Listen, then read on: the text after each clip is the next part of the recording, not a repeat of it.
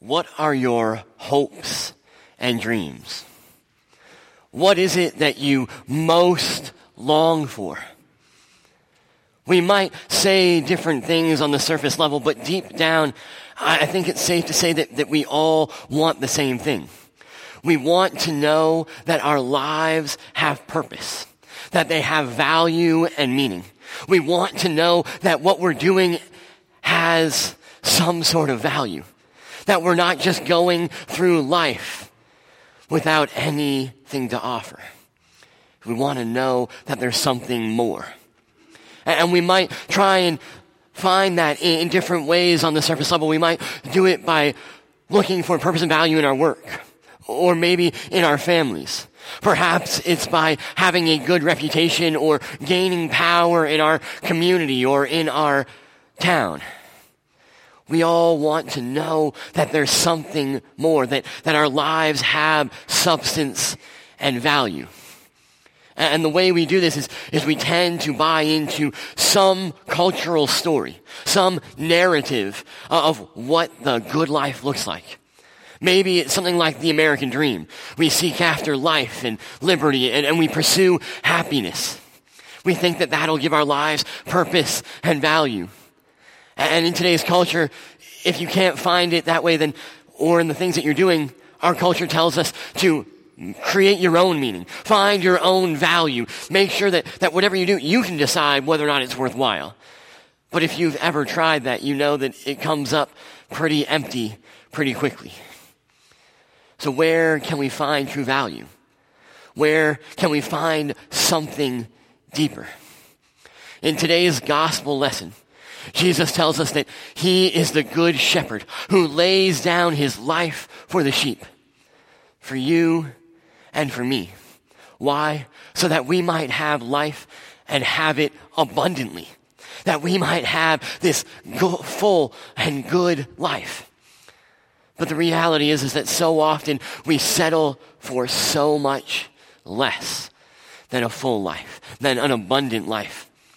Instead, we buy into other cultural stories or narratives that, that sometimes compete with and often oppose the gospel dream, the gospel story of what the good life looks like. And so we start to seek the good life by, by pursuing things that we think will give us a full life, by having more possessions, by having the right experiences. But if you look at celebrities and those who are rich and famous, they often seem to live a pretty empty life. They don't really seem all that happy. Or, or maybe you're looking for that life of freedom by gaining security. You want to have the bigger military or, or have more guns. Maybe you're, you're looking for the bigger house in the safer neighborhood or in the gated community. But all of that safety and security, that freedom that that gives you can be taken in an instant. A natural disaster strikes. Or the diagnosis comes from the doctor. Or the boss walks in and says, I'm sorry, but we're going to have to lay you off. And instead of feeling free and like you have liberty, you suddenly feel trapped and insecure, weak and vulnerable, like there's no way out. Or maybe, maybe you're seeking that pleasurable life, that, that life of happiness by having the finer things. And by getting rid of, of all those people who drag you down, you're cutting off those negative relationships because people are just inconvenient and annoying if we're honest. Some days they, they just bother us. And so you start to try and push them away, but you don't feel any happier or more content. Instead, you feel empty. Your life just doesn't feel all that full despite seeking after that picture. The truth is that we often settle for a life of survival, security, and comfort rather than the cross and the suffering love of Jesus Christ. We give in to some sort of story like the American dream instead of living according to the gospel dream. We give in to the desires of the Disney picture of having all of your dreams satisfied and fulfilled instead of realizing that a full life only comes when you follow God and put His will, His words first. The truth is that abundant picture, that gospel dream of what a good, purposeful, meaningful life looks like isn't often what we expect. So, what does the gospel life look like? What does the gospel dream look like? Well, we should look at Jesus Christ and his life. After all, he lived the fullest life in human history. So we should follow his example. So what picture does the gospel paint of the gospel dream of that good life that God has in store for us? I'm not sure it's what you might expect. You see, instead of being a life of, li- of life pursuing life, liberty, and happiness, it looks like the radical call of taking up your cross, denying yourself, and following Jesus. Jesus has said in the Gospels, those who seek to save their lives here and now will lose their life. But those who are willing to lose their life for his sake will find life and find it abundantly. See, when you follow Jesus wholeheartedly, you find that fullness, that life of meaning and purpose. When you lay your crown down at his feet, everything changes. It doesn't mean that you'll live a life free of disappointment. In fact, you will be disappointed. All of us will. But when we lay our lives down at Jesus' feet, it's, it's in those moments of disappointment that we see whether or not we're really following, where our intentions truly lie. Because disappointment reveals what's in our heart. We'll see whether or not we were doing things for our own glory or for God's glory. See, to follow Jesus is to say that it isn't about me, it's about Him.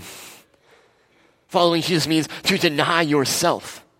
Take up your cross, to die to yourself, to shed all of your selfish ambitions, to die to your grand desires, and say, Not my will, but thy will be done in my life and in this place.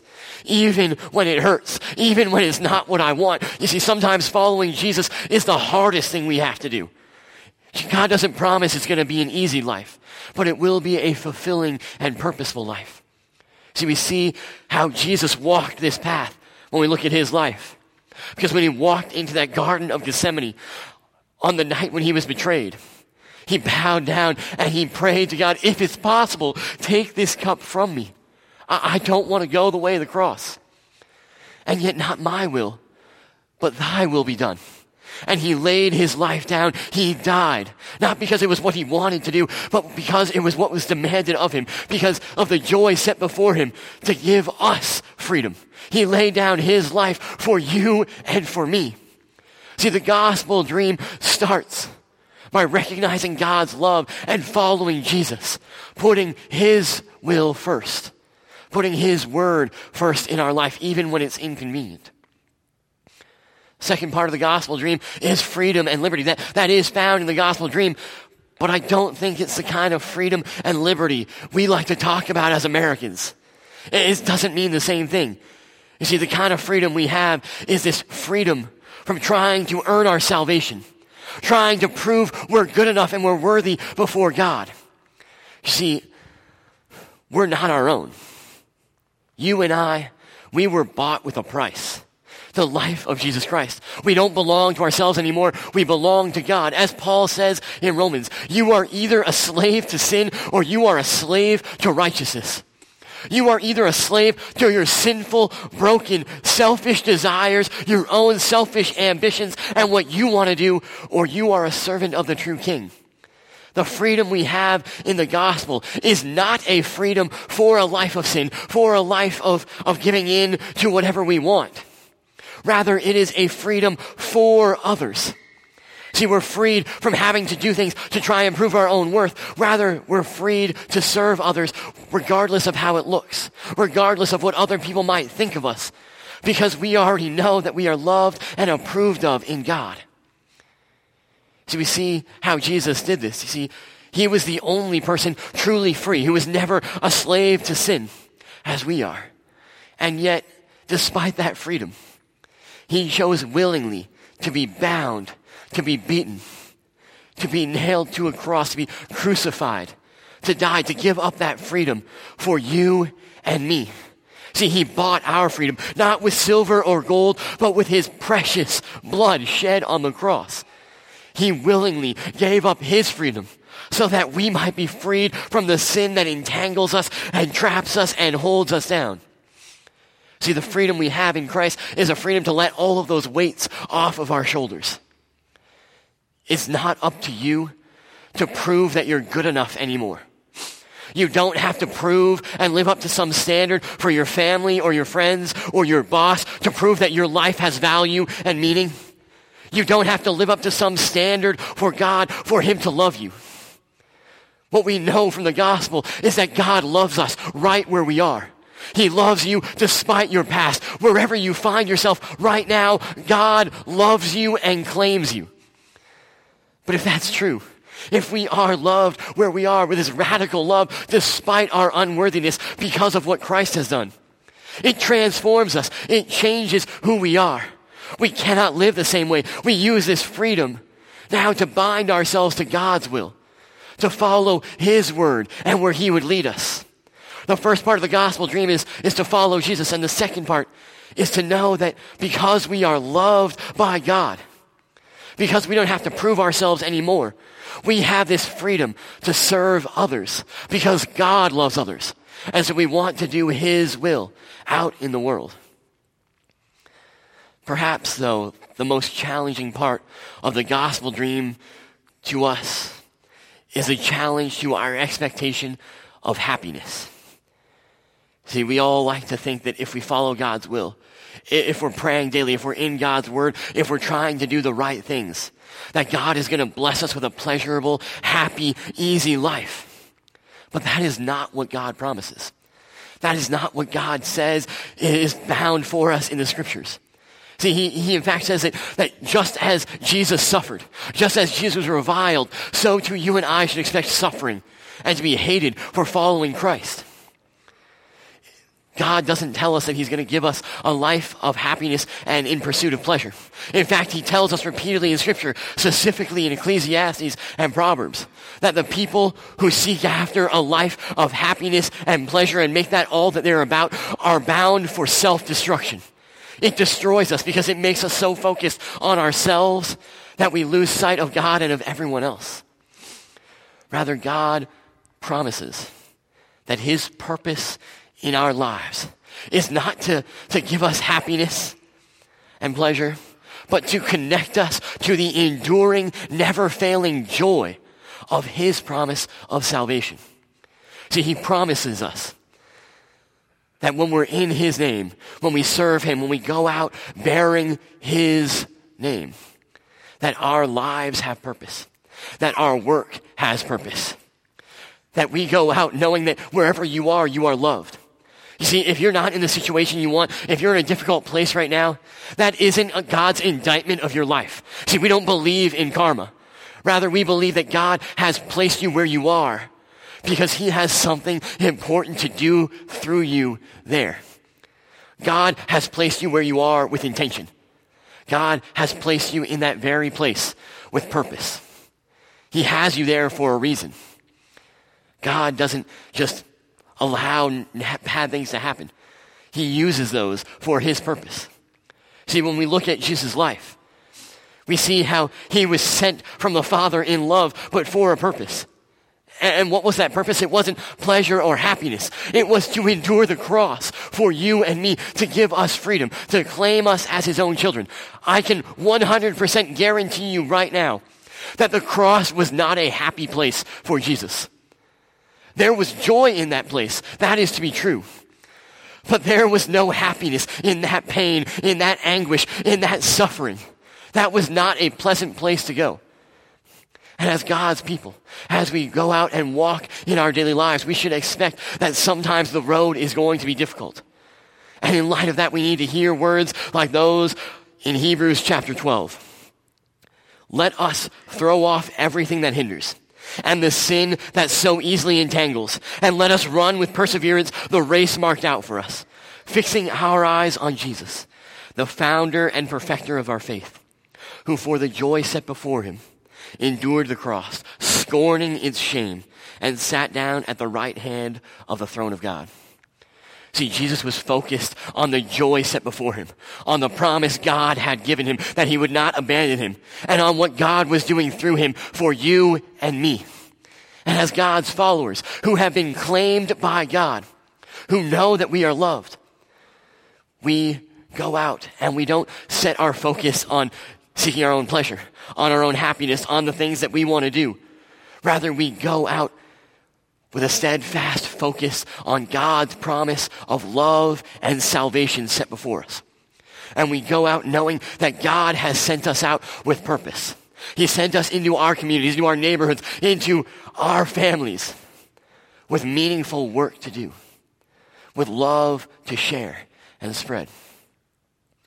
See, God's purpose for the callings in our life is not to make our hopes and our dreams come true. That's Disney's goal. God's purpose for our vocations, for our callings, is to serve others. Listen again to the words, or listen to the words of Galatians 5:13. For you were called into freedom, brothers and sisters. Only do not use your freedom as an opportunity for the flesh, but through love serve one another. See, we use our lives, our gifts, our time, our talents for God's purposes to serve those around us who, who desperately need what we have to offer. They desperately need the word of encouragement. They definitely need, they desperately need that, the love that we have, or maybe the financial help we can give. But they also desperately need to hear the gospel truth that we know. And, and that's certainly true for those outside of the church, but that's also true for your brothers and sisters in Christ here in these pews sitting next to you. We need to hear the gospel truth of what Christ has done and what it means for our lives each and every day. I desperately need to hear that I am loved by God every day, that I am forgiven by God every day, that God has a purpose for your life and for my life every day. I need to hear that gospel truth. That despite what the world throws at us, that God has purpose for where we are. See, just like Jesus, and the prophets, the disciples and apostles, and for all the saints who have come before us. We will face pain and suffering and disappointment in our lives. And some days, those, those day, hard days on the job when nothing seems to be going right, those hard days or weeks in life can make us want to quit our career and go to another job or seek another place to find meaning and value. But they're all empty. See, the disappointments, the hard times in our lives that we face, they're the reason that we're there. See, we're there to speak God's truth, to see how God is moving in the brokenness around us. We're called to share the gospel in those places. See, I believe that God has sent each and every one of us to at least one person. And God is going to use your time, your talents, your treasures, your, your gifts, your past, and your experience. He sends you out with care. See, no matter where you find yourselves, no matter what job or vocation you're in, know that God has a purpose for you being there. That God has you there for a reason. You matter. You are vital. You are essential to God's plan. You have some story, some experience, some wisdom, some kind words that somebody else needs to, be, needs to hear. You have a relationship with someone that, that no one else has where you have the opportunity to speak God's truth. I believe that each and every one of us is God's plan A for at least one person of connecting him to his truth, his gospel, to his son. See, you are vital. You are vital to your family, to your friends, to your neighbors, your, your community, your workplace and to this congregation. You are necessary and you are needed. So while the gospel dream may not always look as flashy as the American dream, and may not always seem as pleasurable as the Disney dream, the gospel dream does give you greater purpose, meaning, and infinitely greater value to your life. Because God loves you. And God has a purpose for where He has placed you. See, I, I like to use two words that, that summarize how I see the gospel. The first is this you are loved. Loved. You are loved by God more than you know. His grace runs deeper than you could ever imagine. But just as we said a few weeks ago, just as the Father sent the Son, so too now we are sent. You are sent You are sent by God with greater purpose than you could possibly believe into your schools, into your workplaces. And so I pray that as you leave this place, that you would know that you are loved by God, but that also you are sent by Him in His power to continue His kingdom work in the places you live and dwell. Amen. If you take out the sermon notes, on the back, there some spiritual practices for you to help put this into play this week. The scripture focus, which are the passage on the other side, are all about the purpose of our lives being found in serving God by loving others and blessing others. God has sent us for a purpose. Second, I want you to meditate this week. What are the parts of your life where you're unhappy? And how might God be using you in that situation to bless someone else and further his kingdom? You know, it's easy to get disappointed and frustrated with where we find ourselves. But try and seek where God might be looking to use you to bless somebody else. And this week I want you to act then on that. Look for an opportunity to bless someone around you. And this could be something as simple as sharing an encouraging word, offering a little assistance, or even allowing someone to help you. Sometimes people need to have purpose in their life, and that's letting them serve us. So how can you show God's love in some small way to someone around you? Will you bow your heads with me in prayer? Gracious Lord, Heavenly Father, we thank you that we don't have to find meaning and purpose in our life or create it for ourselves, but that we know that through your Son, we have an identity, we have a purpose, that we have been sent as representatives of your kingdom to bless others. Use our freedom that we have in the gospel to cause us to share the good news of what you have done, to bless others, to love others and to know that we are both loved and sent in Jesus' name and in his power. Amen.